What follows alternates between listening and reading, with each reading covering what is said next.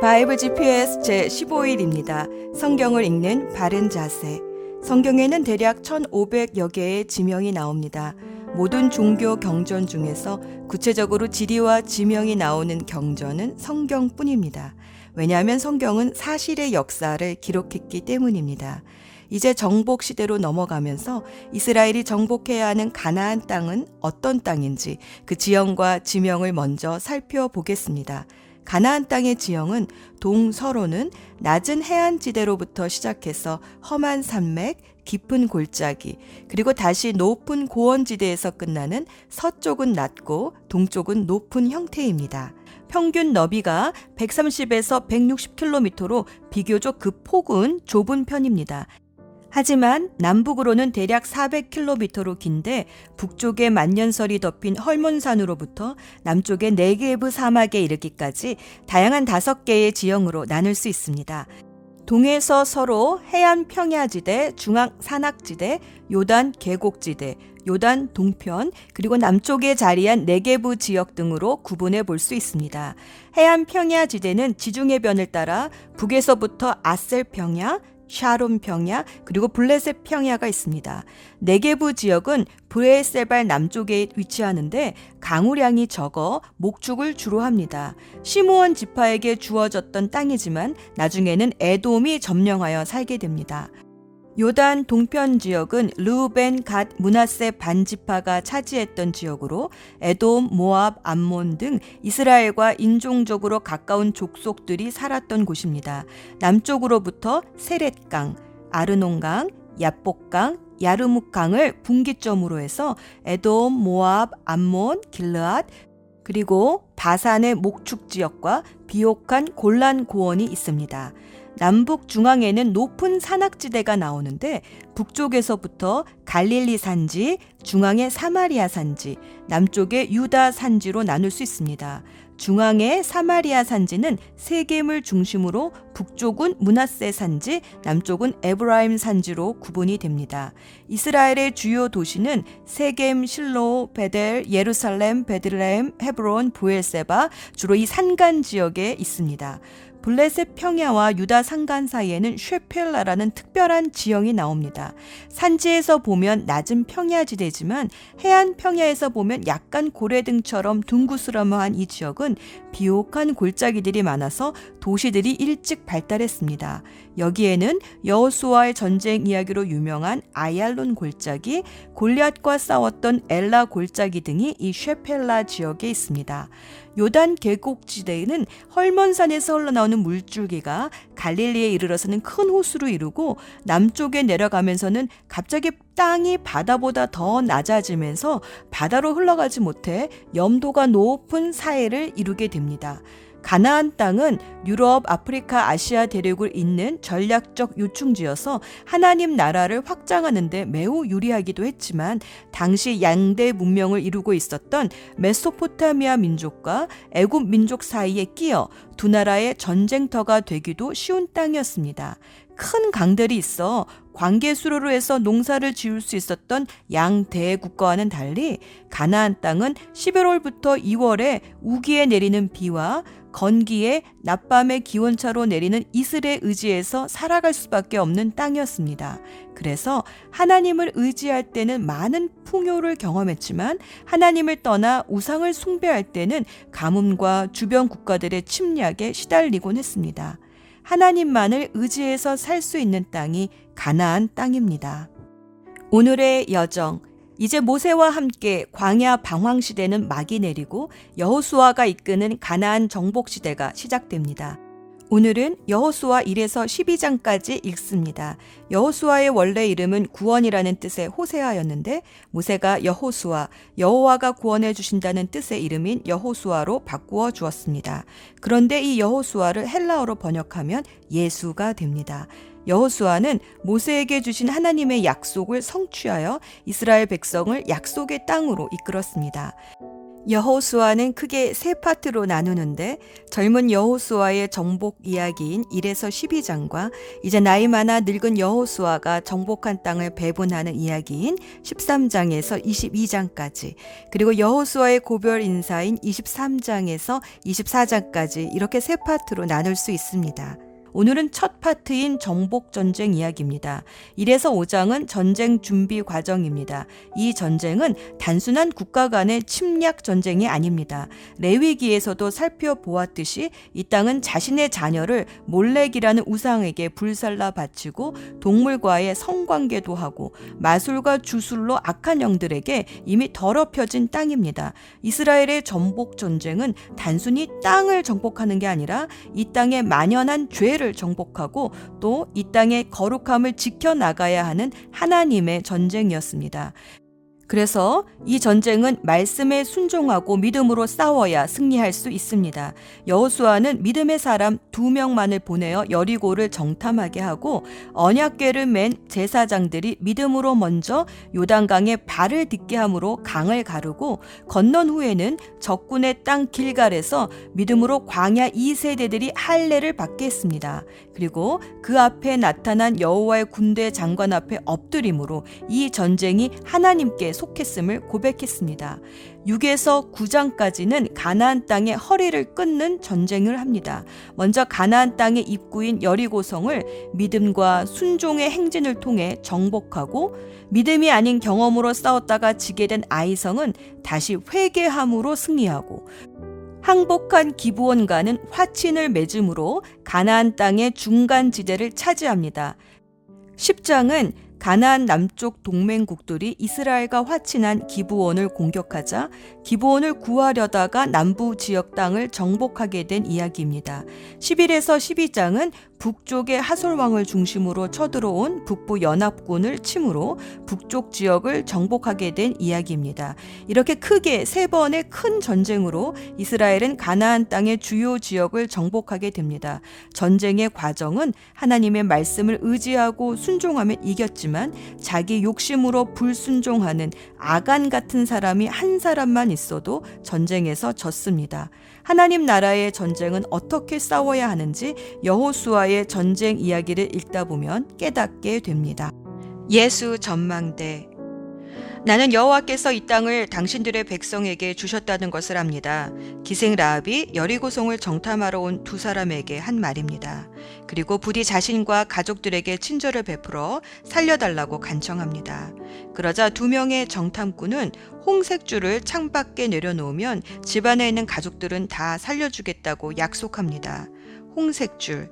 이때 홍색은 붉은이란 뜻인데 히브리어로는 샤니라고도 합니다. 이것은 피라는 뜻입니다. 출애굽기 12장에 나오는 유월절 어린 양의 피도 샤니라고 부릅니다. 줄은 가브라고 하는데 이는 소망 혹은 약속이란 뜻도 들어 있습니다. 샤니 가브, 홍색 줄을 풀이하면 피로 맺어진 소망의 약속이라는 뜻입니다. 피로 맺어진 소망의 약속이 무슨 약속일까요? 예수님은 성찬식에서 포도주를 나누시며 이 잔은 너희를 위하여 흘리는 내 피로 세우는 언약이다 라고 하셨습니다. 즉 예수님은 십자가에서 흘리신 보혈로 우리의 죄값인 사망을 대신 치르시고 구원해 주시겠다는 약속을 하셨습니다. 라합의 때나 지금이나 홍색줄, 샤니가브는 어린 양 대신 예수 그리스도의 피로 맺은 생명의 약속입니다.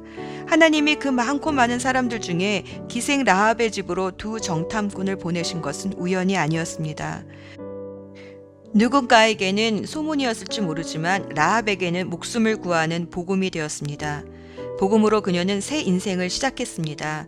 유다 지파의 살롬과 결혼하여 보아스를 낳고 보아스는 룻과 결혼하여 오벳을 낳고 오벳은 이새를 낳고 이새는 다윗을 낳았습니다. 그리하여 예수님의 족보에 들어가는 믿음의 여인이 되었습니다. 이 홍색줄 샤니 가브를 마음창에 꼭 매단 사람마다 라합처럼 믿음의 가문을 일으키는 사람이 될 것입니다.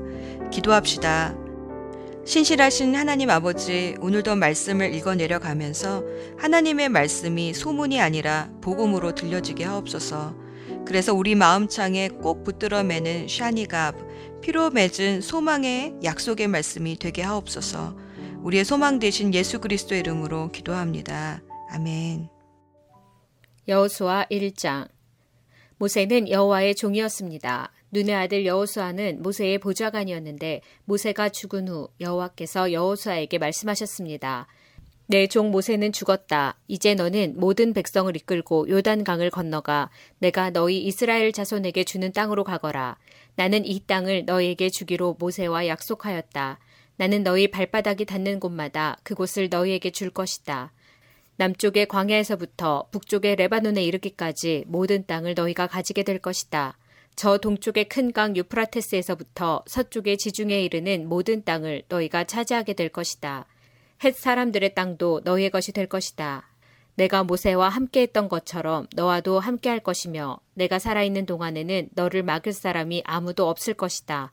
나는 너를 떠나지 않을 것이며 결코 너를 홀로 내버려 두지 않을 것이다. 너는 힘을 내고 용기를 가져라. 장차 너는 백성을 이끌고 그 땅을 차지하게 될 것이다. 그 땅은 내가 이 백성의 조상에게 주기로 약속했던 땅이다. 힘을 내고 용기를 가져서 내 종 모세가 너에게 준 모든 가르침을 빠짐없이 지키도록 하여라. 내가 그 가르침대로 행하며 왼쪽으로나 오른쪽으로 치우치지 않고 그대로 지키면 하는 일마다 다 잘 될 것이다. 언제나 율법책에 쓰여 있는 것을 입에서 떠나지 않게 밤낮으로 소리내어 읽어라. 그리하여 거기에 쓰여 있는 모든 것을 잘 지킬 수 있도록 하여라. 그러면 내가 하는 일이 다 잘 되고 또 성공할 것이다. 힘을 내고 용기를 가져라. 내가 명령한 것을 기억하여라. 두려워하지 마라. 내가 가는 곳마다 내 하나님 여호와가 너와 함께할 것이다. 여호수아는 백성의 지도자들에게 명령을 내렸습니다. 진 사이를 다니며 백성들에게 이렇게 일러두시오. 양식을 예비하시오. 앞으로 3일 후면 여러분은 요단강을 건너게 될 것이오. 여러분은 그 땅에 들어가 여러분의 하나님 여호와께서 주시는 땅을 차지하게 될 것이오. 그 후에 여호수아는 르우벤 지파와 갓 지파와 므낫세 지파 절반에게 말했습니다. 여호와의 종 모세가 여러분에게 말한 것을 기억하시오. 여러분의 하나님 여호와께서는 편히 쉴 수 있는 땅을 여러분에게 줄 것이라고 모세가 말했소. 요단강 동쪽에 있는 이 땅을 주실 것이라고 말이오. 여러분의 아내와 자녀, 여러분의 집짐승들은 여기에 남겨두어도 좋소. 그러나 여러분 중 싸울 수 있는 사람들은 여러분의 형제들보다 앞서 요단강을 건너야 할 것이오. 여러분은 형제들을 도와야 하오. 여호와께서는 여러분에게 쉴 곳을 주셨소. 주께서 여러분의 형제들에게도 쉴 곳을 주실 것이오. 여러분은 형제들이 그 땅을 얻을 때까지 그들을 도와주어야 하오. 그 땅은 주께서 그들에게 주시는 땅이오. 그들이 그 땅을 얻은 후에 여러분은 요단강 동쪽에 있는 여러분 땅으로 돌아가도 좋소. 그 땅은 여호와의 종인 모세가 여러분에게 준 땅이요. 그 말을 들은 백성들은 여호수아에게 대답했습니다. 당신이 명령한 모든 것을 우리가 지키겠습니다. 우리를 어디로 보내든지 우리는 가겠습니다. 우리가 전에 모세의 말을 그대로 따랐듯이 당신의 말도 따르겠습니다. 오직 당신의 하나님 여호와께서 모세와 함께 하셨던 것처럼 당신과도 함께 하시기를 바랄 뿐입니다. 만약 누구든지 당신의 명령을 따르지 않거나 당신을 배반하는 사람이 있다면 그 사람을 죽여도 좋습니다. 그러니 힘을 내시고 용기를 가지십시오. 여호수아 2장. 눈의 아들 여호수아는 시딤이라는 곳에 이르러 2명의 정탐꾼을 몰래 내보내며 말했습니다. 가서 저 땅을 잘 살펴보고 오시오. 특히 여리고성을 자세히 살펴보고 오시오. 그래서 그 2사람은 여리고로 갔습니다. 그들은 라합이라고 하는 어떤 기생의 집에 들어가 머무르게 되었습니다. 어떤 사람이 여리고 왕에게 가서 말했습니다. 이스라엘 사람들 몇 명이 오늘 밤 이곳에 와서 이 땅을 몰래 엿보고 있습니다. 그래서 여리고 왕은 라합에게 사람을 보내어 말했습니다. 내 집에 들어간 사람들을 내보내라. 그들은 우리 땅을 엿보러 온 사람들이다. 그러자 라합은 이렇게 말했습니다. 그 사람들이 여기에 온 것은 사실이지만 나는 그들이 어디에서 온 사람들인지 알지 못했고 저녁이 되어 성문 닫을 시간이 되자 그들은 이 집을 떠났습니다. 나는 그들이 어디로 갔는지 모릅니다. 그러나 빨리 뒤쫓아가면 그들을 따라잡을 수 있을지도 모릅니다. 라합은 이미 그 사람들을 지붕 위에 숨겨놓은 뒤였습니다. 그들은 말리기 위해 지붕 위에 펼쳐놓았던 3대 밑에 숨어 있었습니다. 라합의 말을 들은 왕의 부하들은 밖으로 나가 이스라엘에서 온 정탐꾼들을 찾아다녔습니다. 그들은 요단강을 건너는 곳까지 뒤쫓아갔는데 왕의 부하들이 성을 나가자마자 성문은 닫혔습니다. 정탐꾼들이 잠자리에 들 준비를 할 때 라합이 지붕으로 올라와 그들에게 말했습니다. 나는 여호와께서 이 땅을 당신들의 백성에게 주셨다는 것을 압니다. 우리는 당신들 때문에 매우 두려워하고 있고 이 땅에 사는 모든 사람들도 당신들을 무서워하고 있습니다. 우리가 무서워하는 것은 여호와께서 당신들을 도우셨기 때문입니다. 우리는 당신들이 이집트에서 나올 때 여호와께서 홍해의 물을 마르게 하신 사실을 들어서 알고 있습니다. 또 당신들이 요단강 동쪽에 살고 있던 아모리 사람들의 두 왕 시온과 옥을 물리쳤다는 사실도 알고 있습니다. 이 모든 이야기를 들었을 때 우리는 너무나도 무서웠습니다. 지금 이 성 사람들은 당신들과 싸우는 것을 두려워하고 있습니다. 그것은 당신들의 하나님 여호와께서 위로는 하늘과 아래로는 땅을 다스리는 분이심을 알고 있기 때문입니다. 그러니 여호와 앞에서 나에게 약속을 해주십시오. 내가 당신들에게 친절을 베푼 것처럼 당신들도 내 가족에게 친절을 베풀겠다고 말입니다. 제발 내 아버지와 어머니, 형제자매들과 그들의 모든 가족을 구해주겠다고 약속해 주시고 그렇게 하겠다는 증거를 보여주십시오. 정탐꾼들이 라합에게 말했습니다. 우리의 목숨을 걸고 당신들을 살려주겠소. 우리가 하고 있는 일을 아무에게도 말하지 마시오. 여호와께서 이 땅을 우리에게 주실 때 우리는 친절함과 성실함으로 당신들을 대하겠소. 라합이 살고 있던 집은 성벽 위에 세워져 있었는데 라합은 정탐꾼들이 창문을 통해 밧줄을 타고 내려갈 수 있도록 해주었습니다. 라합은 그들에게 말했습니다. 언덕으로 올라가십시오. 그곳으로 가면 왕의 부하들이 당신들을 찾을 수 없을 것입니다. 거기서 3일 동안 숨어 있다가 왕의 부하들이 되돌아가면 당신들의 갈 길을 가십시오. 정탐꾼들은 라합에게 대답했습니다. 우리는 당신과 약속한 이 맹세를 무슨 일이 있어도 꼭 지키겠소. 우리가 이 땅으로 다시 돌아올 때 우리가 내려갔던 창문에 이 붉은 밧줄을 메어놓으시오. 그리고 당신의 아버지와 어머니, 당신의 형제자매와 모든 가족들을 당신 집안에 모아두시오. 누구든지 당신의 집 밖으로 나갔다가 죽임을 당하면 그 사람 잘못이오. 우리에게는 책임이 없소. 그러나 만약 당신의 집안에 있는 사람 중 한 사람에게 손이라도 대면 우리가 책임을 지겠소. 우리가 한 이 약속을 아무에게도 말하지 마시오. 만약 이 약속을 다른 사람에게 말하면 우리도 이 약속에 대해 책임을 지지 않겠소. 라합은 그렇게 하겠습니다 하고 대답했습니다. 그런 후에 정탐꾼들은 그곳을 떠나 자기 갈 길을 갔습니다. 그들이 떠난 뒤에 라합은 창문에 붉은 밧줄을 메어 놓았습니다. 정탐꾼들은 라합의 집을 나와 언덕으로 올라갔습니다. 그들은 그곳에서 3일 동안 머물렀습니다. 왕의 부하들은 이리저리 정탐꾼들을 찾아다녔지만 그들을 찾지 못한 채 3일 만에 성으로 되돌아갔습니다. 그때 두 사람도 여호수아에게 돌아갔습니다. 그들은 언덕을 내려와 강을 건넜습니다. 그들은 눈의 아들 여호수아에게 가서 자기들에게 일어난 모든 일을 보고했습니다. 그들이 여호수아에게 말했습니다. 여호와께서 그 땅 전체를 우리에게 주신 것이 틀림없습니다. 그 땅의 모든 사람들이 우리를 몹시도 무서워하여 두려움에 떨고 있습니다. 여호수아 3장. 이튿날 여호수아는 아침 일찍 일어났습니다. 여호수아는 이스라엘 백성과 함께 시딤을 떠나 요단강까지 갔습니다. 그리고 강을 건너기 전 그곳에 진을 쳤습니다. 3일 후 지도자들이 진 사이로 돌아다니면서 백성에게 명령했습니다. 여러분은 제사장들과 레위 사람들이 여러분의 하나님 여호와의 언약궤를 메고 가는 것을 볼 것이오. 그러면 여러분은 지금 있는 곳을 떠나 그 뒤를 따라가시오. 이제 여러분은 한 번도 가본 적이 없는 길을 가게 될 것이요. 그러나 언약궤를 따라가면 어느 길로 가야 할 것인가를 알 수 있을 것이요. 언약궤를 너무 가까이 하지 말고 2000규빗 정도의 거리를 두고 따라가시오. 그 후에 여호수아가 백성에게 말했습니다. 여호와를 위해 자신을 거룩하게 하시오. 내일이면 여호와께서 여러분에게 놀라운 일을 행하실 것이요. 그리고 여호수아는 제사장들에게 말했습니다. 언약궤를 메고 백성들 앞에서 강을 건너시오. 그러자 제사장들은 백성들 앞에서 그 언약궤를 메고 갔습니다. 그때 여호와께서 여호수아에게 말씀하셨습니다. 오늘부터 내가 너를 모든 이스라엘 사람들 앞에서 큰 사람이 되게 하겠다. 그러면 백성은 내가 모세와 함께 했던 것 같이 너와 함께 한다는 것을 알게 될 것이다.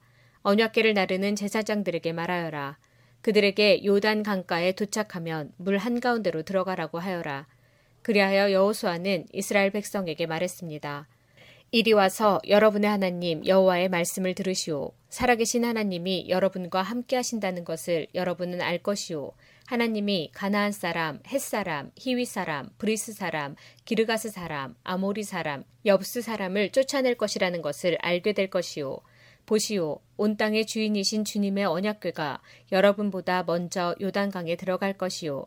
이제 이스라엘의 12지파에서 한 사람씩 12사람을 뽑으시오. 온 땅의 주인이신 여호와의 언약궤를 메고 가는 제사장들의 발이 물속에 닿으면 강물의 흐름이 그치고 물이 흐르지 않게 될 것이요. 마치 2개 가로막힌 것처럼 물이 멈춰 쌓이게 될 것이요. 백성들이 요단강을 건너기 위해 진치던 곳을 떠났을 때 제사장들은 백성들 앞에서 언약궤를 옮겼습니다. 추수할 때가 되면 요단강에 물이 가득 차는데 그때도 물이 넘쳐 흐르고 있었습니다. 언약궤를 나르던 제사장들이 강가에 도착하여 강물에 발을 내딛었습니다. 바로 그 순간 강물의 흐름이 그치고 강물은 멀리 떨어진 아담이라는 곳까지 둑처럼 쌓였습니다.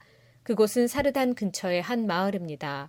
사해로 흐르는 요단 강물이 완전히 말라버려서 백성들은 여리고 근처로 강을 건널 수 있었습니다. 강바닥은 완전히 말랐습니다. 이스라엘 모든 백성이 강을 건너는 동안 제사장들은 언약궤를 맨 채 강 가운데 서 있었습니다. 이스라엘 백성들은 마른 땅을 밟으며 요단강을 건넜습니다. 여호수아 4장. 온 백성이 요단강을 다 건너자 여호와께서 여호수아에게 말씀하셨습니다. 각 지파에서 한 사람씩 12명을 뽑아라. 그리고 제사장이 서 있던 강 한가운데서 한 사람이 한 개씩 큰 돌을 골라 모두 12개를 가져오노라. 그 돌들을 오늘 밤 너희가 머무를 곳에 두어라. 그래서 여호수아는 각 지파에서 한 사람씩 뽑아 그들에게 말했습니다. 여러분은 여호와 하나님의 궤가 있는 강 한가운데로 가서 큰 돌 한 개씩을 찾으시오. 이스라엘 각 지파마다 돌 한 개씩을 찾아내야 하오. 그리고 그 돌을 어깨 위에 메고 나르시오. 그 돌은 여러분에게 기념이 될 것이오. 먼 훗날 여러분의 자녀가 여러분에게 이 돌들은 왜 여기에 있지요? 하고 물으면 여러분은 여호와의 언약궤 앞에서 흐르는 요단 강물이 멈추었다고 자녀들에게 말해주시오. 이 돌들은 이스라엘 백성들에게 이 일을 영원토록 기억시켜 줄 것이오. 이스라엘 사람들은 여호수아가 시키는 대로 요단강 가운데서 돌 12개를 날라왔습니다. 이스라엘의 12지파는 여호와께서 여호수아에게 명령하신 대로 각각 한 개씩의 돌을 맡아 자기들 진 가운데 두었습니다. 또 여호수아는 돌 12개를 취하여 제사장들이 언약궤를 메고 서 있던 요단강 한가운데에도 두었습니다. 그 돌들은 아직까지도 거기에 있습니다. 여호와께서 여호수아에게 명령하여 백성들에게 이르게 하신 일, 곧 모세가 여호수아에게 명령했던 일을 백성들이 다 마칠 때까지 제사장들은 언약궤를 맨 채 계속 강 한가운데 서 있었습니다. 백성들은 서둘러 강을 건넜습니다. 마침내 백성들은 모두 강을 건넜고 그 후 제사장들은 여호와의 궤를 강 건너편으로 옮겼습니다. 제사장들이 언약궤를 옮기는 동안 백성들은 그 모습을 바라보고 있었습니다. 르우벤 자손과 갓 자손과 므낫세 반지파 사람들은 모세가 그들에게 지시했던 것과 같이 기꺼이 싸울 준비를 갖췄습니다. 그들은 다른 백성들보다 앞서서 강을 건넜고 4만 명이나 되는 무장한 사람들이 여호와 앞에서 요단강을 건너 여리고 평야로 나아가 싸움을 준비했습니다. 그날 여호와께서는 여호수아를 모든 이스라엘 사람들 가운데서 큰 사람으로 만드셨습니다. 이스라엘 사람들은 모세를 존경했듯이 여호수아가 사는 날 동안 그를 존경했습니다. 그때 여호와께서 여호수아에게 말씀하셨습니다. 증거궤라고도 불리는 언약궤를 메고 있는 제사장들에게 요단강에서 올라오라고 명령하여라. 그래서 여호수아는 제사장들에게 강에서 나오시오라고 명령했습니다. 그러자 제사장들은 여호와의 언약궤를 메고 강에서 나왔습니다. 그들이 강가에 마른 땅을 밟자마자 강물은 강을 건너기 전처럼 다시 넘쳐 흘렀습니다. 백성들은 첫 번째 달에 10일째 되는 날에 요단강을 건넜고 여리고 동쪽의 길갈에 진을 쳤습니다. 여호수아는 요단강에서 주운 돌 12개를 길갈에 세웠습니다. 여호수아는 이스라엘 사람들에게 이렇게 말했습니다. 훗날 여러분의 자녀가 아버지에게 이 돌들은 무슨 돌이지요? 라고 물으면 그들에게 이렇게 말해주시오. 이스라엘은 마른 땅을 밟으며 요단강을 건넜다. 너희 하나님 여호와께서 강물이 흐르는 것을 멈추게 하셨고 백성이 강을 다 건널 때까지 강물은 말라 있었다. 여호와께서는 홍해에서 하셨던 일과 똑같은 일을 요단강에서도 하셨다. 주께서 홍해의 물을 멈추게 하셨기 때문에 우리가 건널 수 있었다. 여호와께서 이 일을 행하신 것은 땅 위의 모든 사람들이 주께서 큰 능력을 가지고 계신 분임을 알게 하기 위함이다. 또한 너희들이 언제나 여호와 하나님을 섬기도록 하기 위해서이다. 여호수아 5장. 이처럼 여호와께서는 이스라엘 사람들이 강을 건널 때까지 요단강을 마르게 하셨습니다. 그때 요단강 서쪽에 사는 아모리 사람의 모든 왕들과 또 지중해 가까이에 사는 가나안 왕들도 그 이야기를 듣게 되었습니다. 그들은 그 이야기를 들은 후 몹시 두려워했고 이스라엘 사람들과 마주치는 것을 너무나 무서워하게 되었습니다. 그때 여호와께서 여호수아에게 말씀하셨습니다. 부싯돌로 칼을 만들어서 이스라엘 사람들에게 다시 할례를 행하여라. 그래서 여호수아는 부싯돌로 칼을 만들어 기브앗 하아라롯에서 이스라엘 사람들에게 할례를 베풀었습니다. 여호수아가 남자들에게 할례를 베푼 이유는 이러합니다. 이스라엘 사람들이 이집트를 떠난 이후 군대에서 일할 만큼 나이가 든 남자들은 광야에서 모두 죽었습니다. 이집트에서 나온 남자들은 할례를 받았으나 광야에서 태어난 많은 아이들은 할례를 받지 않았습니다. 이스라엘 사람들은 광야에서 40년 동안을 옮겨 다녔고 그동안 이집트에서 나온 사람들 가운데 싸울 수 있는 남자들은 다 죽었습니다. 그것은 그들이 여호와께 순종하지 않았기 때문입니다. 그래서 주께서는 그들이 가나안 땅을 볼 수 없을 것이라고 말씀하셨습니다. 그 땅은 여호와께서 그들의 조상들에게 주기로 약속하셨던 땅이었고 젖과 꿀이 흐르는 비옥한 땅이었습니다. 마침내 그들의 자손들이 그 땅을 차지하게 되었으나 광야에서 태어난 자손들 중에는 할례를 받은 사람이 하나도 없었기 때문에 여호수아는 그들에게 할례를 베풀었습니다. 할례를 받은 모든 이스라엘 사람들은 상처가 아물 때까지 그들의 진에 머물러 있었습니다. 그때 여호와께서 여호수아에게 말씀하셨습니다. 너희는 이집트에서 노예로 있으면서 부끄러움을 당했다. 그러나 오늘날 내가 그 부끄러움을 없애버리겠다. 그래서 여호수아는 그곳의 이름을 길갈이라고 불렀고 지금까지도 길갈이라는 이름으로 불리고 있습니다. 여리고 평야에 있는 길갈에서 진을 치고 있었던 이스라엘 백성들은 그달 14일 저녁에 그곳에서 유월절을 지켰습니다. 유월절 이튿날 백성들은 그 땅에서 자라난 식물 중 몇 가지를 먹었는데 그것은 누룩을 넣지 않고 만든 빵인 무교병과 볶은 곡식이었습니다. 이 음식을 먹은 그날부터 만나는 더 이상 내리지 않았습니다. 이스라엘 사람들은 그날 이후 만나를 먹을 수 없었기 때문에 가나안 땅에서 나는 것을 먹기 시작했습니다. 여호수아가 여리고 근처에 있었을 때 눈을 들어보니 어떤 사람이 자기 앞에 칼을 들고 서 있는 것이 보였습니다. 여호수아는 그에게 다가가 당신은 우리 편이요 아니면 적의 편이요 라고 물었습니다. 그 사람은 나는 누구의 편도 아니다. 나는 여호와의 군대 사령관으로 왔다고 대답했습니다. 그러자 여호수아는 땅에 엎드려 그에게 물었습니다. 주의 종인 저에게 하실 말씀이 무엇입니까? 여호와의 군대 사령관은 너의 신을 벗어라. 내가 서 있는 것은 거룩한 곳이다. 라고 말했습니다. 여호수아는 그의 말대로 했습니다. 여호수아 6장. 여리고 성 사람들은 이스라엘 자손들을 두려워하여 성문을 굳게 닫아 걸었습니다. 아무도 성 안으로 들어가지 못했습니다. 그때 여호와께서 여호수아에게 말씀하셨습니다. 보아라, 내가 여리고를 너희에게 주겠다. 여리고의 왕과 그 모든 군인들도 너에게 줄 것이니 하루에 한 번씩 여리고 성을 너희 군대와 함께 행군하며 돌아라. 그 일을 6일 동안 하여라. 제사장 7명에게 숫양의 뿔로 만든 나팔을 가지고 언약궤 앞에서 행군하라고 말하여라.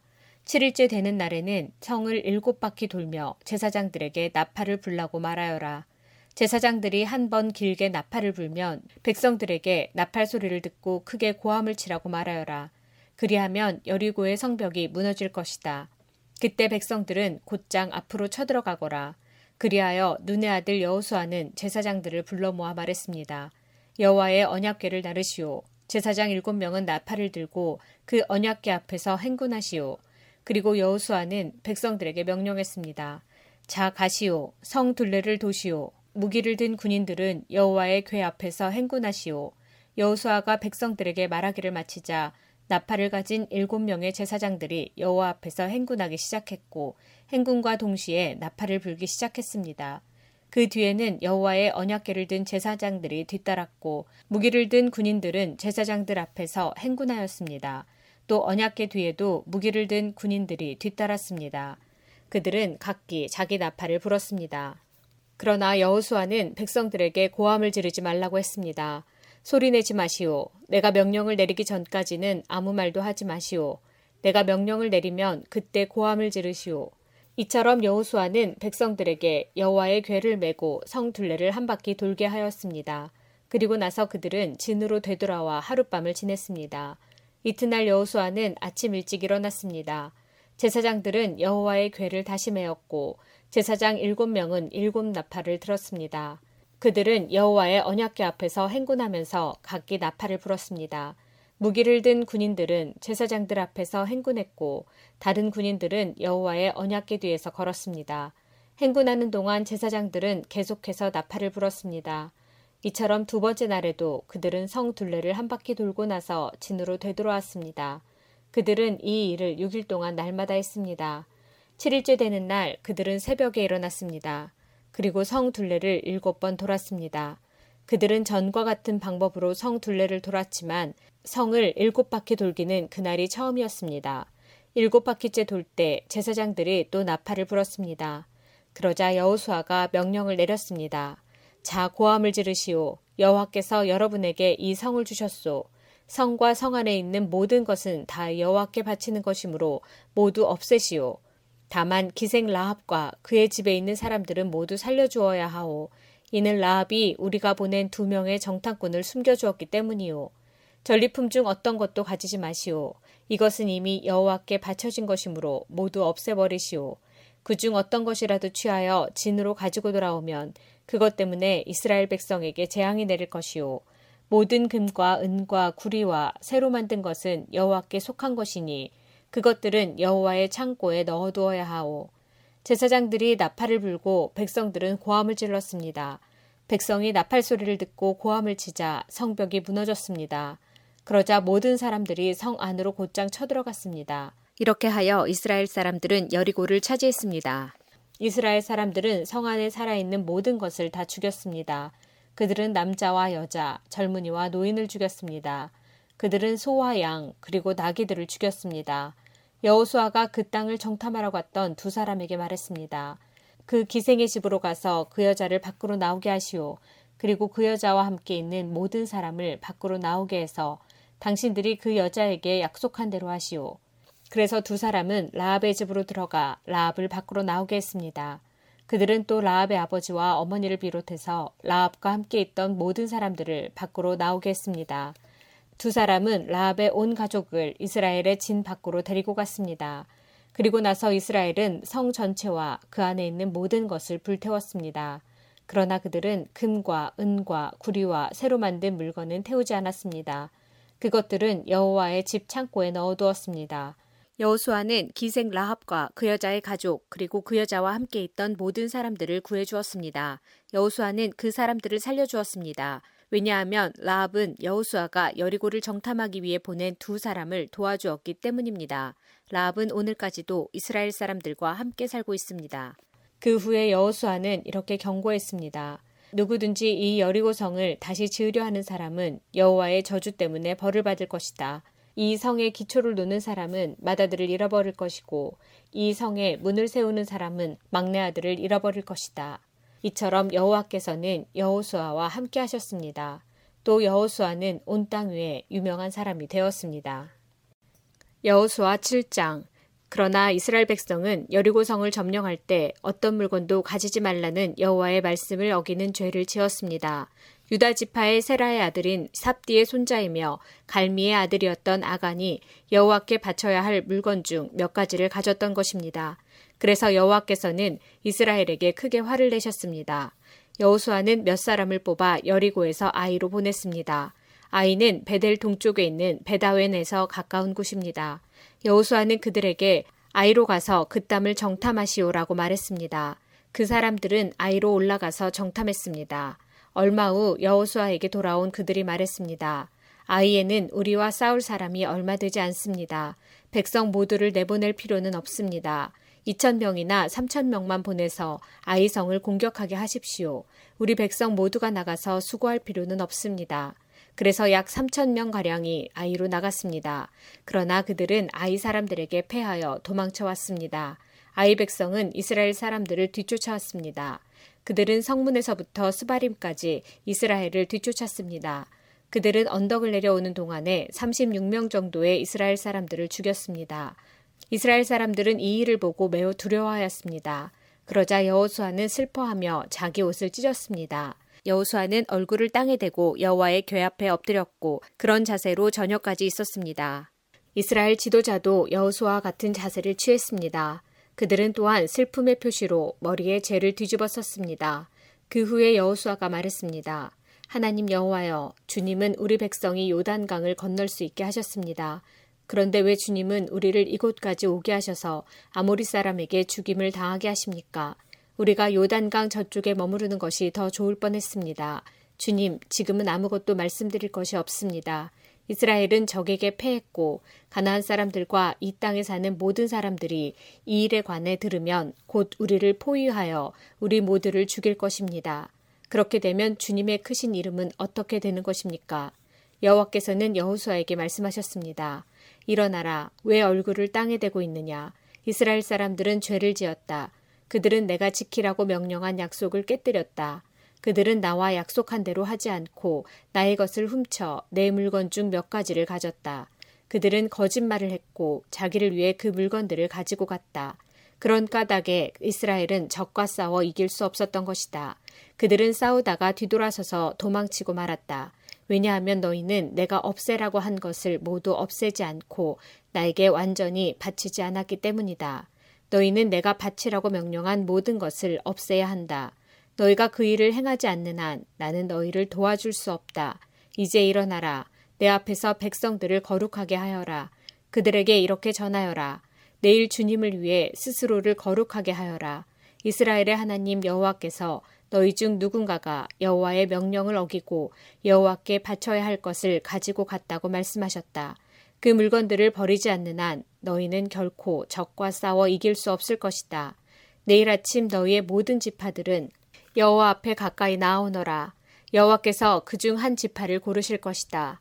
그러면 그 지파의 모든 집안들을 여호와 앞에 가까이 나아오게 하여라. 여호와는 그 집안 중에서 한 가족을 고르실 것이다. 그때 그 가족의 남자들을 여호와 앞에 가까이 나아오게 하여라.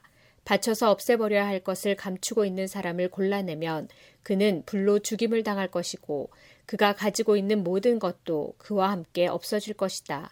그 사람은 여호와와의 약속을 깨뜨렸으며 이스라엘 백성 가운데서 부끄러운 일을 행하였기 때문이다. 이튿날 아침 일찍 여호수아는 이스라엘 모든 사람들을 여호와 앞에 서게 했습니다. 이스라엘의 모든 지파가 여호와 앞에 서자 여호와께서는 유다 지파를 뽑으셨습니다. 그래서 유다 지파의 모든 집안이 여호와 앞에 섰습니다. 여호와는 세라의 집안을 뽑으셨습니다. 그러자 세라의 온 집안이 여호와 앞에 섰습니다. 이번에는 삽디의 가족이 뽑혔습니다. 그러자 여호수아는 삽디의 가족 모두에게 여호와 앞으로 나오너라 하고 말했습니다. 주님은 갈미의 아들 아간을 뽑으셨습니다. 갈미는 삽디의 아들이었고 세라의 손자였습니다. 여호수아는 아간에게 말했습니다. 아간아, 이스라엘 하나님 여호와께 영광을 돌리고 사실대로 고백하여라. 숨길 생각은 하지 말고 내가 한 일을 내게 말하여라. 아간이 대답했습니다. 옳습니다. 제가 이스라엘 하나님 여호와께 죄를 지었습니다. 제가 한 일을 말씀드리겠습니다. 제가 본 물건 중에는 시날에서 온 아름다운 겉옷이 있었고 200세겔가량의 은과 50세겔가량의 금도 있었습니다. 저는 그것들이 너무나도 갖고 싶어 가지고 왔습니다. 그것들은 지금 제 천막 아래 땅에 묻혀 있습니다. 은은 겉옷 아래에 있습니다. 여호수아는 몇 사람을 아간의 천막으로 보냈습니다. 그들은 천막으로 달려가 감춘 물건들을 찾아냈습니다. 은은 외투 아래에 있었습니다. 사람들은 그 물건들을 천막에서 가지고 나와 여호수아와 온 이스라엘 사람들 앞에 놓았습니다. 그리고 여호와 앞에 그 물건들을 펼쳐놓았습니다. 여호수아와 모든 백성들은 세라의 아들 아간을 괴로움이란 뜻의 아골 골짜기로 데리고 갔습니다.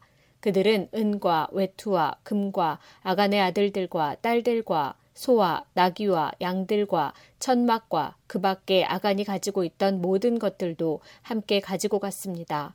여호수아가 말했습니다. 어찌하여 내가 우리를 이토록 괴롭게 했단 말이냐. 하지만 이제는 여호와께서 너를 괴롭게 하실 것이다. 그 후에 모든 백성들은 아간과 그의 가족들을 돌로 쳐 죽였습니다. 그리고 나서 아간과 그의 가족들을 불로 태웠습니다. 그들은 아간의 시체 위에 돌무더기를 쌓았는데 그 돌무더기는 지금까지도 거기에 있습니다. 그곳을 괴로움의 골짜기라고 부르는 것도 이런 이유 때문입니다. 이 일이 있은 후 여호와께서는 화를 내지 않으셨습니다. 여호수아 8장. 그 후에 여호와께서 여호수아에게 말씀하셨습니다. 두려워하지 마라. 포기하지 마라. 너의 모든 군대를 이끌고 아이로 향하여라. 내가 그의 백성과 그의 성과 그의 땅을 너에게 줄 것이니 너는 여리고와 그 왕에게 한 것 같이 아이와 그 왕에게도 하여라. 하지만 이번만은 그 성 안의 모든 것을 가져도 좋다. 자, 이제 너의 군인들 중 몇 사람에게 성 뒤로 가서 몰래 숨어 있으라고 말하여라. 그리하여 여호수아는 모든 군대를 이끌고 아이로 향했습니다. 여호수아는 군인 3만 명을 뽑아 밤중에 그들을 내보냈습니다. 여호수아는 그 군인들에게 명령을 내렸습니다. 여러분은 성 뒤쪽에 숨어 있으시오. 성에서 멀리 떨어져 있지 말고 성을 주의 깊게 살펴보면서 언제라도 싸울 준비를 하고 있으시오. 나와 나를 따르는 군대는 성을 향해 진군할 것이고 성 안의 사람들은 우리와 싸우기 위해 밖으로 나올 것이오. 그때 우리는 전에 했던 것처럼 등을 돌려 후퇴할 것이고 그들은 성을 떠나 우리를 쫓아올 것이오. 그들은 우리가 전처럼 도망치는 것으로 생각할 것이오. 우리가 후퇴할 때 여러분은 숨어있던 곳에서 나와 성을 차지하시오. 하나님 여호와께서 여러분에게 그 성을 주실 것이오. 아이 성을 점령한 후에는 그 성을 불태우시오. 여호와께서 말씀하신 대로 하시오. 보시오. 내가 분명히 여러분에게 명령을 내렸소. 그 말을 한 후 여호수아는 그들을 보냈습니다. 그들은 베델과 아이의 서쪽 사이에 숨었습니다. 그러나 여호수아는 그날 밤 자기 백성들과 함께 진에 머물렀습니다. 여호수아는 이튿날 아침 일찍 일어나서 자기 군대를 불러 모았습니다. 여호수아와 이스라엘의 장로들은 아이로 군대를 이끌고 갔습니다. 여호수아를 따르는 모든 군인들은 아이로 행군했습니다. 그들은 성 앞에서 멈춰선 후 아이의 북쪽에 진을 쳤습니다. 그들과 성 사이에는 골짜기가 있었습니다. 여호수아는 5,000명가량의 군인을 뽑아 베델과 아이 사이로 보내어 그곳에 숨어있게 했습니다. 이처럼 이스라엘 백성은 각기 자기 자리를 잡고 있었습니다. 주력 부대는 성 북쪽에 있었습니다. 다른 사람들은 서쪽에 숨어 있었습니다. 그날 밤 여호수아는 골짜기 아래로 내려갔습니다. 아이의 왕이 이스라엘 군대를 보았습니다. 그래서 왕과 그의 백성은 이튿날 아침 일찍 일어나 싸우기 위해 서둘러 움직였습니다. 그들은 성 동쪽에 있는 어떤 곳으로 나갔습니다. 왕은 이스라엘 군인들이 성 뒤쪽에 숨어서 기다리고 있다는 것을 몰랐습니다. 여호수아와 이스라엘의 모든 군인들은 아이의 군대에 쫓겨 후퇴하는 척하며 광야길로 도망쳤습니다. 아이의 군인들은 성을 떠나 여호수아의 군대를 뒤쫓아갔습니다. 아이와 베델의 사람들은 한 명도 남지 않고 모두 이스라엘의 군대를 쫓았습니다. 그들은 성문을 열어둔 채 이스라엘 군대를 따라갔습니다. 그때 여호와께서 여호수아에게 말씀하셨습니다. 내 창을 아이 쪽으로 치켜들어라. 내가 그 성을 너에게 주겠다. 그래서 여호수아는 자기 창을 아이 성을 향하여 치켜들었습니다. 이스라엘 사람들은 여호수아가 창을 치켜드는 것을 보고 숨어있던 곳에서 나와 급히 성으로 달려갔습니다. 그들은 성으로 들어가 성을 점령하고 재빨리 성에 불을 질렀습니다. 아이 사람들이 뒤를 돌아보니 성에서 연기가 하늘로 치솟고 있었습니다. 아이 사람들은 이쪽으로도 저쪽으로도 도망칠 수 없게 되었습니다. 그때 광야로 도망치던 이스라엘 사람들이 뒤쫓던 아이 사람들을 향해 방향을 돌렸습니다. 여호수아와 그의 모든 사람들은 숨어있던 군대가 성을 점령한 것과 성에서 연기가 올라오고 있는 것을 보았습니다. 그들은 되돌아와서 아이 사람들을 공격했습니다. 숨어있던 사람들도 성에서 나와 같이 싸웠습니다. 아이 사람들은 이스라엘 군대에 포위되고 말았습니다. 이스라엘 사람들은 아이 사람이 한 명도 남지 않을 때까지 쳐 죽였습니다. 적군 중에 살아남은 사람은 아무도 없었고 다만 아이의 왕만이 살아남았습니다. 여호수아의 군대는 아이 왕을 여호수아에게 데리고 왔습니다. 이스라엘 군대는 광야 별판에서 그들을 추격하던 아이 사람들을 다 죽였습니다. 그들 모두를 칼로 죽이고 다시 아이로 되돌아와 그곳에 있는 사람들을 전부 칼로 죽였습니다. 그날 아예 모든 백성들이 다 죽었는데 남자와 여자를 합해 12,000명의 사람이 죽었습니다. 여호수아는 창을 치켜들고 있던 손을 내리지 않았습니다. 여호수아는 아예 모든 백성들을 다 죽일 때까지 창을 치켜들고 있었습니다. 이스라엘 백성은 동물들은 죽이지 않고 자기들이 가졌습니다. 또 아이 사람들이 가지고 있었던 물건들도 가졌습니다. 그들은 여호와께서 여호수아에게 명령하신 대로 하였습니다. 그리고 나서 여호수아는 아이성을 불태웠습니다.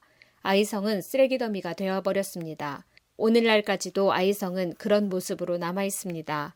여호수아는 아이성의 왕을 저녁까지 나무에 매달아 놓았습니다. 해가 질 무렵 여호수아는 왕의 시체를 나무에서 끌어내려 성문 아래로 던지라고 말했습니다.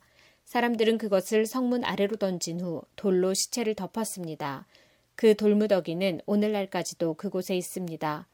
그 후에 여호수아는 이스라엘의 하나님 여호와를 위해 에발산에 제단을 쌓았습니다. 그것은 여호와의 종인 모세가 명령한 대로였습니다. 여호수아는 모세의 율법책에 설명되어 있는 것과 같이 제단을 쌓았습니다. 그 제단은 쇠 연장으로 다듬지 않은 자연석으로 만들어졌는데 이스라엘 사람들은 그 제단 위에서 여호와께 태워드리는 제사인 번제와 화목제를 드렸습니다.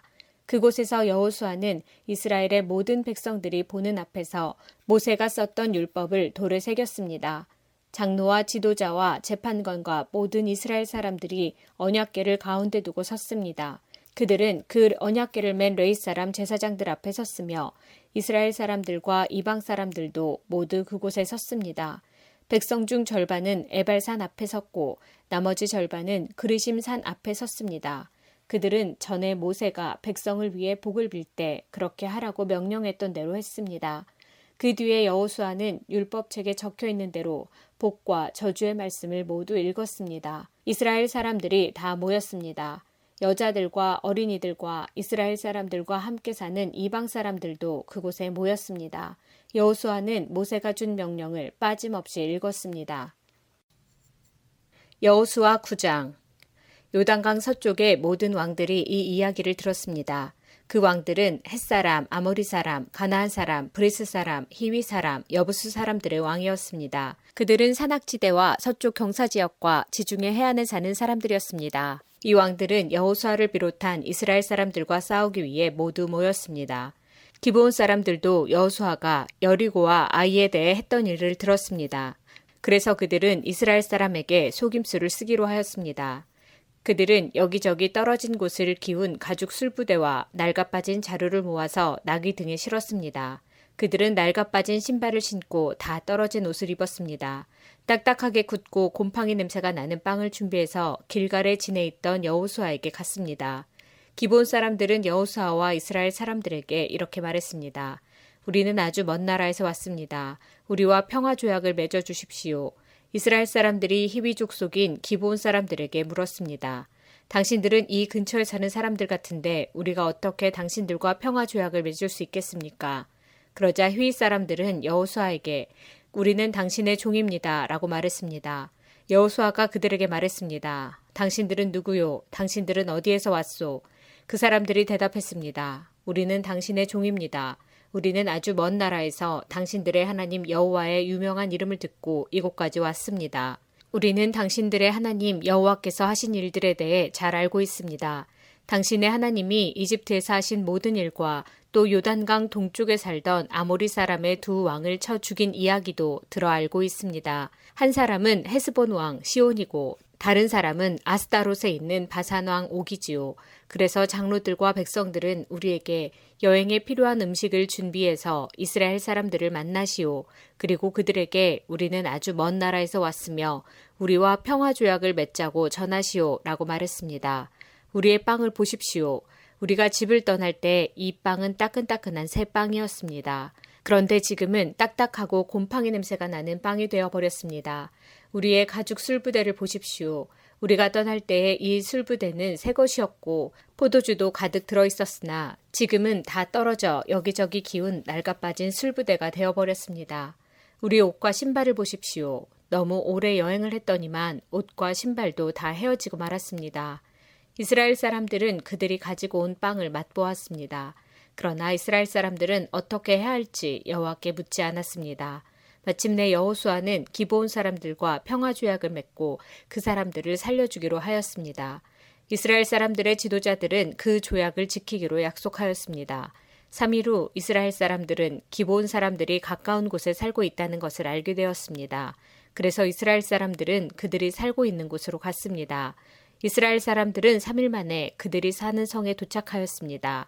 그 성의 이름은 기브온과 그비라와 브에롯과 기랏 여아림이었습니다. 그러나 이스라엘 사람들은 이 성을 공격하지 않았습니다. 왜냐하면 이스라엘 사람들은 이스라엘의 하나님 여호와 앞에서 그들과 약속을 맺었기 때문입니다.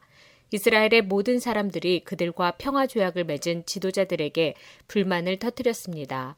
그러나 지도자들은 이렇게 말했습니다. 우리는 우리 하나님 여호와 앞에서 그들과 약속을 했기 때문에 지금은 그들을 공격할 수 없소. 우리는 그들을 살려주어야 하오. 여호와 앞에서 맺은 조약을 어겨 하나님의 노여움이 우리에게 미치도록 해서는 안 되오. 그들을 살려주시오. 그러나 그들은 이스라엘 백성을 위해 나무를 베고 물을 길어주는 종이 될 것이오. 이렇게 해서 이스라엘 지도자들은 기브온 사람들과 맺은 조약을 지켰습니다. 여호수아는 기브온 사람들을 불러와 물어보았습니다. 당신들은 왜 우리에게 거짓말을 했소? 당신들의 땅은 우리의 진에서 가깝소. 그런데 당신들은 우리에게 아주 먼 나라에서 왔다고 말했소. 이제 당신들은 저주를 받을 수밖에 없소. 당신들은 우리의 종이 되어야 하오. 당신들은 하나님의 집을 위해 나무를 베고 물을 길어오는 사람이 될 것이오. 기브온 사람들이 여호수아에게 대답했습니다. 우리는 당신의 하나님 여호와께서 자기 종 모세에게 이 땅 모두를 당신에게 주라고 했다는 것을 들어서 알고 있습니다.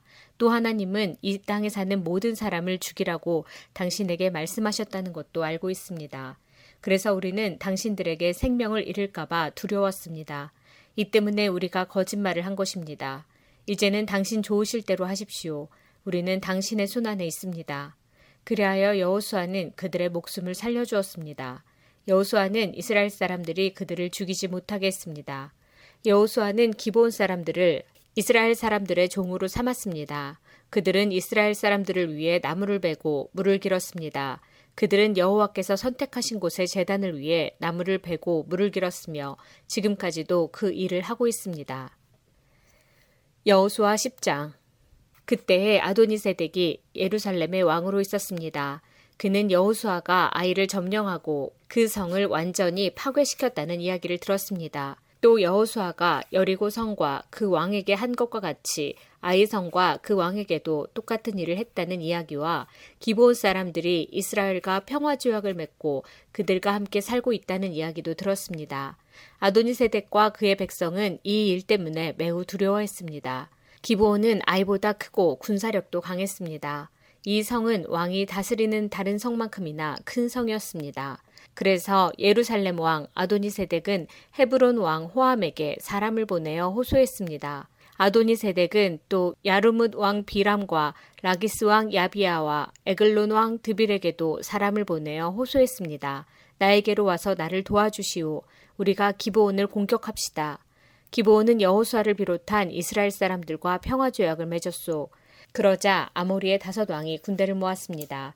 그들은 예루살렘, 헤브론, 야르뭇, 라기스 그리고 에글론의 왕이었습니다. 이들의 군대는 기브온으로 가서 기브온을 포위하고 공격했습니다. 기브온 사람들은 길갈에 지내 있던 여호수아에게 사람을 보내어 말했습니다. 당신의 종들인 우리를 빨리 구해 주십시오. 산악지대에 사는 아모리 사람의 왕들이 모든 군대를 모아 우리를 공격하고 있습니다. 그리하여 여호수아는 전 군대를 이끌고 길갈을 떠났습니다. 여호수아는 용감한 군인들을 데리고 떠났습니다. 여호와께서 여호수아에게 말씀하셨습니다. 적군을 두려워하지 마라. 나는 내가 그들을 물리치게 해주겠다. 그들 중 너를 이길 사람은 아무도 없다. 여호수아는 길갈에서 떠나 밤새도록 행군하여 적군의 진 가까운 곳에 이르렀을 때 갑자기 공격했습니다. 여호와께서 적군을 혼란스럽게 만들어 놓으셨으므로 이스라엘은 적군을 물리쳐 크게 이겼습니다. 이스라엘은 기브온에서 벳호론으로 내려가는 길까지 적군을 뒤쫓았습니다. 이스라엘 군대는 아세가와 막게다에 이르는 길에서 적군을 죽였습니다. 또 적군들이 이스라엘 군대에게 쫓겨 베토론으로 뻗은 비탈길을 도망치며 아세가에 이르는 동안에 여호와께서 큰 우박을 내리셔서 많은 적군이 죽었습니다. 이스라엘 사람들의 칼을 맞아 죽은 사람보다 우박 때문에 죽은 사람이 더 많았습니다. 그날 여호와께서 이스라엘 사람들이 아모리 사람들을 이길 수 있게 하셨습니다. 여호수아는 그날에 이스라엘 모든 백성 앞에 서서 여호와께 말했습니다. 해야 기브론 위에 멈춰서라. 달아 아얄론 골짜기 위에 멈춰서라. 그러자 해가 멈춰섰고 달도 이스라엘 백성이 적을 물리칠 때까지 멈춰섰습니다. 이 이야기는 야살의 책에 적혀 있습니다. 해가 하늘 한가운데 멈춰서서 하루 종일 지지 않았다고 한 것이 바로 이를 두고 한 말입니다. 여호와께서 한 사람의 말을 들어주신 일은 전에도 없었고 그 뒤로도 없었습니다. 진정 여호와께서 이스라엘을 위해 싸워주신 것입니다. 이 일이 있은 후 여호수아와 그의 군대는 길갈에 있는 진으로 되돌아왔습니다. 5 왕은 싸움을 하는 동안 도망을 쳐 막게다에서 가까운 어떤 동굴에 숨었습니다. 누군가가 그들이 동굴에 숨어 있는 것을 발견하고 여호수아에게 말해주었습니다. 그러자 여호수아가 말했습니다. 동굴 입구를 커다란 바위로 막고 사람을 몇 명 두어서 동굴을 지키게 하시오. 여러분은 이곳에 있지 말고 계속해서 뒤쫓으시오.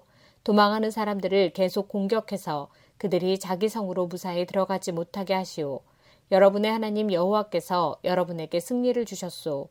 여호수아와 이스라엘 사람들이 적군을 많이 죽였으나 몇 사람은 살아남아 굳건한 자기들의 성으로 도망쳤습니다. 싸움이 끝난 후 여호수아의 군대는 막게다에 있던 여호수아에게 무사히 돌아왔습니다. 이스라엘 사람들을 헐뜯는 말을 한 사람은 하나도 없었습니다.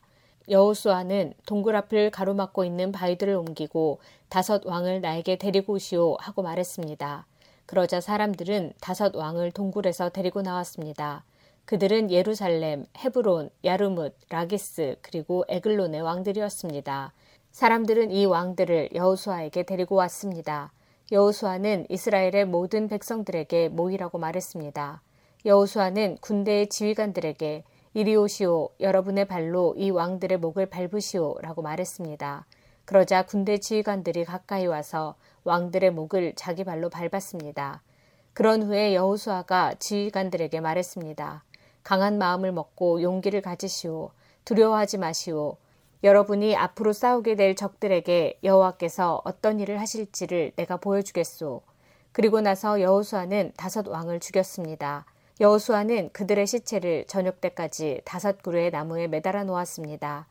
해가 지자 여호수아는 그 시체들을 나무에서 끌어내리라고 말했습니다. 여호수아의 사람들은 그 시체들을 전에 그 왕들이 숨어있던 동굴에 던져놓고 동굴 입구를 큰 바위들로 막아놓았습니다. 그 바위들은 지금도 거기에 있습니다. 그날 여호수아는 막게다를 물리쳐 이겼고 왕과 성 안의 모든 백성들을 다 죽였습니다. 여호수아는 그들을 쳐 없앴습니다. 살아남은 사람은 아무도 없었습니다. 여호수아는 여리고 왕을 죽인 것과 같이 막게다 왕을 죽였습니다. 그 후에 여호수아와 모든 이스라엘 사람은 막게다를 떠났습니다. 그리고 그들은 림나로 가서 그 성을 공격하였습니다. 여호와께서는 림나와 그 왕을 이스라엘의 손에 넘기셨습니다. 이스라엘은 림나 성에 있던 사람을 하나도 남기지 않고 모두 죽였습니다. 이스라엘 사람들은 림나 왕에게도 여리고 왕에게 한 것과 똑같은 일을 했습니다. 그 후에 여호수아와 모든 이스라엘 사람은 림나를 떠나 라기스 근처에 진을 치고 라기스를 공격했습니다. 여호와께서 라기스를 이스라엘의 손에 넘기셨습니다. 둘째 날에 여호수아는 라기스를 정복했고 성 안에 있던 사람들을 다 죽였습니다. 그들은 림나에서 한 것과 똑같은 일을 라기스에서도 행했습니다. 바로 그때 게셀 왕 호람이 라기스를 도우러 왔습니다. 그러나 여호수아는 호람과 그의 군대도 물리쳤습니다. 그들 중에 살아남은 사람은 아무도 없었습니다. 그 후에 여호수아와 모든 이스라엘 사람은 라기스를 떠나 에글론으로 갔습니다. 그들은 에글론 근처에 진을 치고 에글론을 공격했습니다. 그날 그들은 에글론을 정복했고 에글론의 모든 백성을 죽였습니다. 또 성 안에 있는 모든 것을 없앴습니다. 그들은 에글론에서도 라기스에서 한 것과 똑같은 일을 행했습니다. 그 후에 여호수아를 비롯한 이스라엘 사람들은 에글론을 떠나 헤브론으로 가서 그곳을 공격했습니다. 그들은 헤브론과 헤브론 근처의 모든 작은 마을들을 정복했고 헤브론 사람을 다 죽였습니다. 그들 중에 살아남은 사람은 아무도 없었습니다. 이스라엘 사람들은 헤브론에서도 에글론에서 한 것과 똑같은 일을 행했습니다. 그들은 헤브론의 모든 백성을 죽이고 성 안에 있는 모든 것을 없앴습니다. 그 후에 여호수아를 비롯한 이스라엘 사람들은 드빌로 돌아와 그곳을 공격했습니다. 그들은 성을 정복하고 왕과 성 근처의 모든 작은 마을들도 정복했습니다. 그들은 드빌 성 안의 모든 것을 완전히 멸망시켰습니다. 아무도 살아남지 못했습니다. 이스라엘은 림나와 그 왕에게 한 것과 똑같은 일을 드빌과 그 왕에게 행했고, 이스라엘 사람들이 헤브론에서 한 것과 똑같은 일을 드빌에서도 행했습니다. 이처럼 여호수아는 모든 땅, 곧 산지와 남쪽 네게브 지방과 평지와 경사지의 모든 성에 있는 왕을 물리쳐 이겼습니다. 한 사람도 남겨두지 않고 죽였습니다. 이스라엘의 하나님 여호와께서 살아서 숨쉬는 모든 것을 죽여서 주께 바치라고 말씀하셨습니다. 여호수아는 가데스바네아에서 가사에 이르기까지 모든 성을 점령했고, 고센에서 기브온에 이르는 모든 성도 점령했습니다. 여호수아는 이 모든 성과 그 왕들을 단 한 번에 모두 점령했는데, 그렇게 할 수 있었던 것은 이스라엘의 하나님 여호와께서 이스라엘을 위해 싸워주셨기 때문입니다. 그 후에 여호수아와 모든 이스라엘 사람들은 길갈에 있는 진으로 되돌아왔습니다. 여호수아 11장. 하솔왕 야비는 지금까지 일어난 모든 일에 대한 이야기를 듣고 마돈 왕 요밥과 시므론 왕과 악삽 왕에게 사람을 보냈습니다. 야비는 북쪽 산지의 왕들과 긴네롯 남쪽에 있는 아라바와 평지에 있는 왕들에게도 사람을 보냈습니다. 또 그는 서쪽 돌의 높은 곳에 있는 왕에게도 사람을 보냈습니다. 야비는 동쪽과 서쪽에 있는 가나안 왕들에게도 사람을 보냈고, 산지에 사는 아모리 사람, 햇사람, 브리스 사람, 산지의 여부수 사람과 미스바 지역의 헤르몬 산 아래에 사는 히위 사람에게도 사람을 보냈습니다. 그리하여 이 왕들의 군대가 모였는데 그 군인과 말과 전차의 수가 셀 수도 없이 많았습니다. 마치 바닷가의 모래처럼 많은 군대가 모였습니다. 이 왕들은 모두 이스라엘 사람들과 싸우기 위해 메론 물가에 모여서 한 곳에 진을 쳤습니다. 그때 여호와께서 여호수아에게 말씀하셨습니다. 그들을 두려워하지 마라. 내가 내일 이맘때에 그들 모두를 이스라엘 앞에서 죽일 것이다. 너는 그들이 가진 말의 다리를 부러뜨리고 그들이 소유한 모든 전차를 불에 태워라. 여호수아와 그의 모든 군대는 메론 물가에 있는 적군을 갑자기 공격하였습니다. 여호와께서는 이스라엘의 손에 그들을 넘겨주셨습니다. 이스라엘은 적군을 큰 시돈과 미스로봇 마임과 동쪽의 미스파 골짜기까지 뒤쫓아가서 한 사람도 남기지 않고 쳐 죽였습니다. 여호수아는 여호와께서 말씀하신 대로 했습니다. 적이 가진 말들의 다리를 부러뜨렸으며 그들의 전차를 불태웠습니다. 그리고 나서 여호수아는 다시 돌아와 하솔성을 점령했습니다. 여호수아는 하솔 왕을 칼로 죽였습니다. 하솔은 이스라엘과 맞서 싸운 나라들을 다스리는 지도자였습니다. 이스라엘은 하솔성에 있는 모든 사람들을 죽였습니다. 아무것도 살아남지 못했고 이스라엘은 그 성을 불태워버렸습니다. 여호수아는 이 모든 성들을 점령하고 그 왕들도 모두 죽여버렸습니다. 여호수아는 성 안에 있는 모든 것을 완전히 없앰으로써 여호와 하나님과의 약속을 지켰습니다. 여호수아는 여호와의 종 모세가 명령한 대로 했습니다. 이스라엘은 언덕 위에 세워져 있는 성들은 불태우지 않았습니다. 그러나 하솔만은 여호수아가 불태웠습니다. 이스라엘 백성은 성 안에서 발견한 동물들과 모든 재물을 가졌지만 성 안에 있는 사람들은 모두 칼로 죽였습니다. 숨쉬는 사람은 한 사람도 남기지 않고 죽였습니다. 오래전에 여호와께서는 자기 종 모세에게 그렇게 하라고 명령하셨고, 모세는 또 여호수아에게 그렇게 하라고 명령하였습니다. 그리고 여호수아는 그대로 복종했습니다. 여호수아는 여호와께서 모세에게 명령하신 것을 하나도 미루지 않았습니다. 이처럼 여호수아는 이 모든 땅, 곧 산지와 네게브 지방을 차지하였습니다. 여호수아는 고센 지역 전체와 평지와 아라바를 차지하고 이스라엘의 산지와 그 주변의 모든 평지를 차지했습니다. 여호수아는 세일로 올라가는 한락산에서부터 바알갓까지의 온 땅을 차지했는데, 바알갓은 헤르몬 산 아래 레바논 골짜기에 있었습니다. 여호수아는 그 땅의 모든 왕을 사로잡은 후 그들을 죽였습니다. 여호수아는 그 땅의 왕들과 여러 해 동안 싸웠습니다.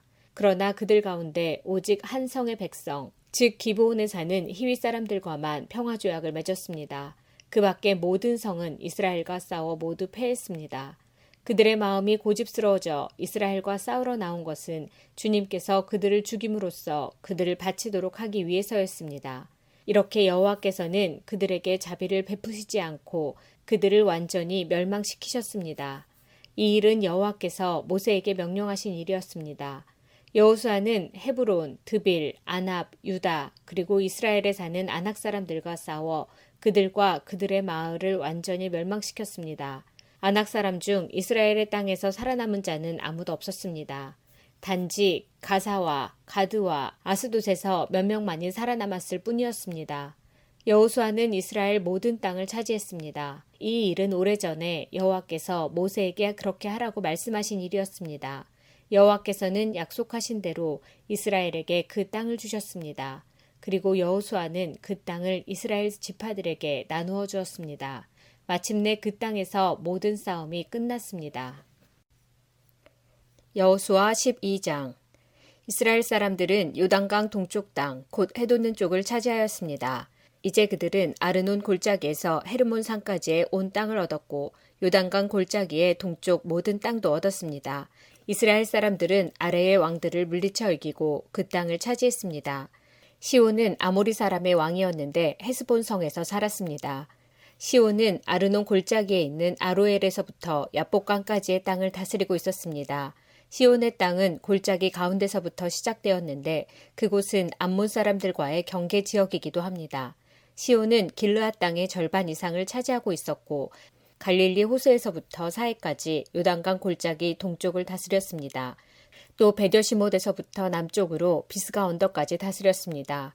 바산왕 옥은 르바의 마지막 사람 중 하나였습니다. 옥은 아스다롯과 에드레이에 있는 땅을 다스렸고 헤르몬 산과 살르가와 바산 지역의 온 땅도 다스렸습니다. 옥의 땅은 그술과 마아가의 백성이 살고 있는 곳까지였습니다. 옥은 길르앗 땅 절반도 다스렸습니다. 길르앗의 땅은 헤스본 왕 시온의 땅과 경계를 이루고 있는 곳입니다. 일찍이 여호와의 종 모세와 이스라엘 사람들은 이 모든 왕들을 물리쳐 이겼고 모세는 그 땅을 루벤과 갓과 요단강 동쪽의 므낫세 지파 절반에게 주었습니다. 그 땅은 그들의 차지가 되었습니다. 여호수아와 이스라엘 사람들이 물리쳐 이긴 왕들은 이러합니다. 그 왕들은 요단강 서쪽 곧 레바논 골짜기에 있는 바알갓과 세일로 올라가는 곳 한락산 사이에 있는 왕들이었습니다. 여호수아는 그 땅을 이스라엘의 지파를 구분하여 그에 따라 나누어 주었습니다. 그 땅은 산지와 평지와 아라바와 경사지와 광야와 네게브 지방이었습니다. 그 땅은 햇사람, 아모리사람, 가나안사람, 브리스사람, 히윗사람, 여부스사람이 살던 곳이었습니다. 이스라엘 백성이 물리친 왕들은 다음과 같습니다.